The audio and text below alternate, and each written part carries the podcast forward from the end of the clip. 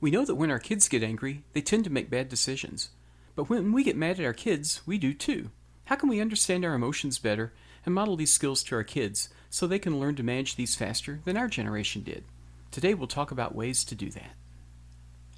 I'm Dr. Sean Reynolds. I'm a clinical psychologist and I work with parents and schools to generate strategies to help kids develop in a healthy way. This podcast, Quarantine Parent, focuses on strategies during this unique time.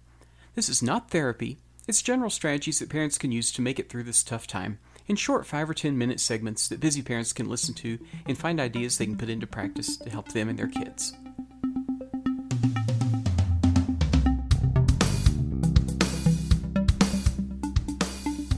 Today's podcast focuses on helping our kids to understand what they're feeling inside. That sounds like kind of a cheesy psychologist thing to say, so let me describe why this is important in a practical way.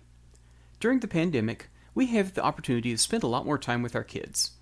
They're often missing out on some academic things that they would otherwise have been learning, and that's too bad, but not catastrophic, especially if we can teach them some other skills, life skills that are different from the reading, writing, and arithmetic that they would normally get in school. One of these skills has to do with understanding their own emotions. In my generation, we didn't talk about these directly a lot, especially as boys. This has resulted in a lot of downsides for us, we're more likely to act out negative feelings with aggression, whether through words or actions. And this has also led to trauma that never got resolved, which results in a lot of costs in therapy as our generation became adults. Or worse yet, didn't result in therapy, but had costs instead in terms of broken marriages, substance abuse, and relationship troubles. Now we have a better understanding of ways to talk about our emotions, though it's still not perfect. I think that parents really want to do this well, but have a hard time describing it. So, I want to describe a way of understanding our emotions that works for kids as well as for adults. This is something that your young child may have learned about in school, or maybe they would have learned about it if the pandemic hadn't happened. But it's a terrific way to understand emotional situations. There's an approach called zones of regulation, which has been developed by Leah Kuypers, an occupational therapist.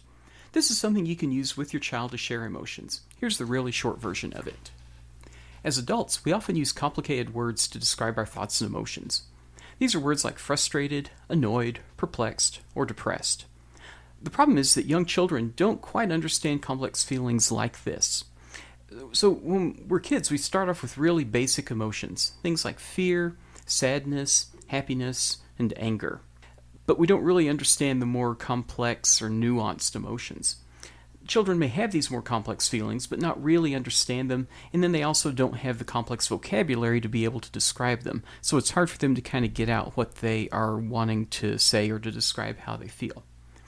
The zones of regulation method simplifies this for our kids, describing emotions in four colors or zones. And these are green, yellow, red, and blue. Green is the simplest one. This is how we feel when we're calm and doing something that we enjoy, or at least something that we don't hate. Ideally, this should be our baseline feeling. If it's not, that might be a bit of a problem.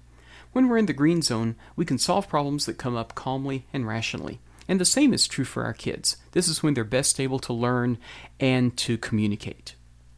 I won't focus much on the blue zone. This is when we're feeling tired, sick, or generally having low energy.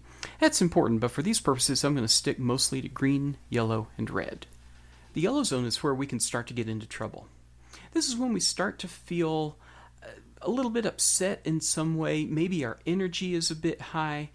Um, this is more likely to happen if we're hungry or we're frustrated by a task, for instance. It's not always a negative thing, it can also happen when we're excited and looking forward to something, like planning a vacation or a fun activity. For our kids, parents often see the child as being spinny or not being able to focus well. And when this problem, when this kind of situation happens, our ability to solve problems goes down somewhat. For our kids, it's kind of a caution for us because it lets us know that a meltdown might be more likely to happen. Uh, they'll have just kind of a shorter fuse and not be able to problem solve as well. And then next we have the red zone. This is when the person is freaking out or really upset about something. It can also happen when we're super excited about something too, like getting a promotion or being on a roller coaster that we like, winning the lottery, but most of the time it's a negative sensation.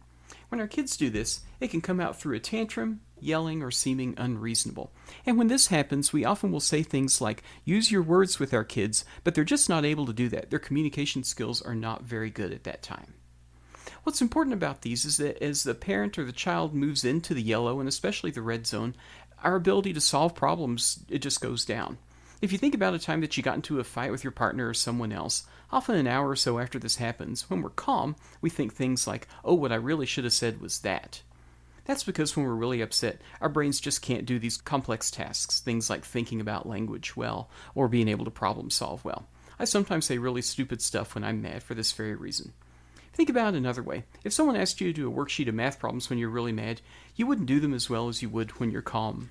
What's nice about this framework is that you can teach this to kids as young as about five. There are probably thousands of visuals that can help with this. If you Google zones of regulation, you'll see lots of visual examples there, which I can't really describe well in a podcast, but there are so many of these available on the internet. If I ask my child, Are you in the yellow zone right now? and she can identify that she is, then I know not to badger her with more questions or go into lecture mode that I can often naturally just kind of fall into.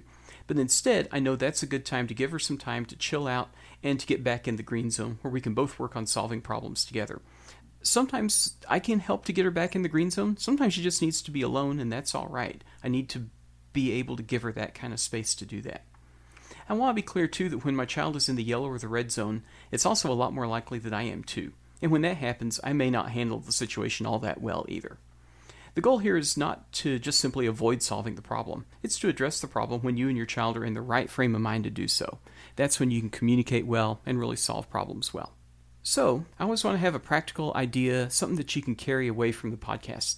For this one, my practical recommendation is to spend some time talking with your child about how to express emotions in the right way. I like the zones of regulation approach. There are other good ones out there too, but this one really seems to resonate well with kids, probably because it's so easy to understand.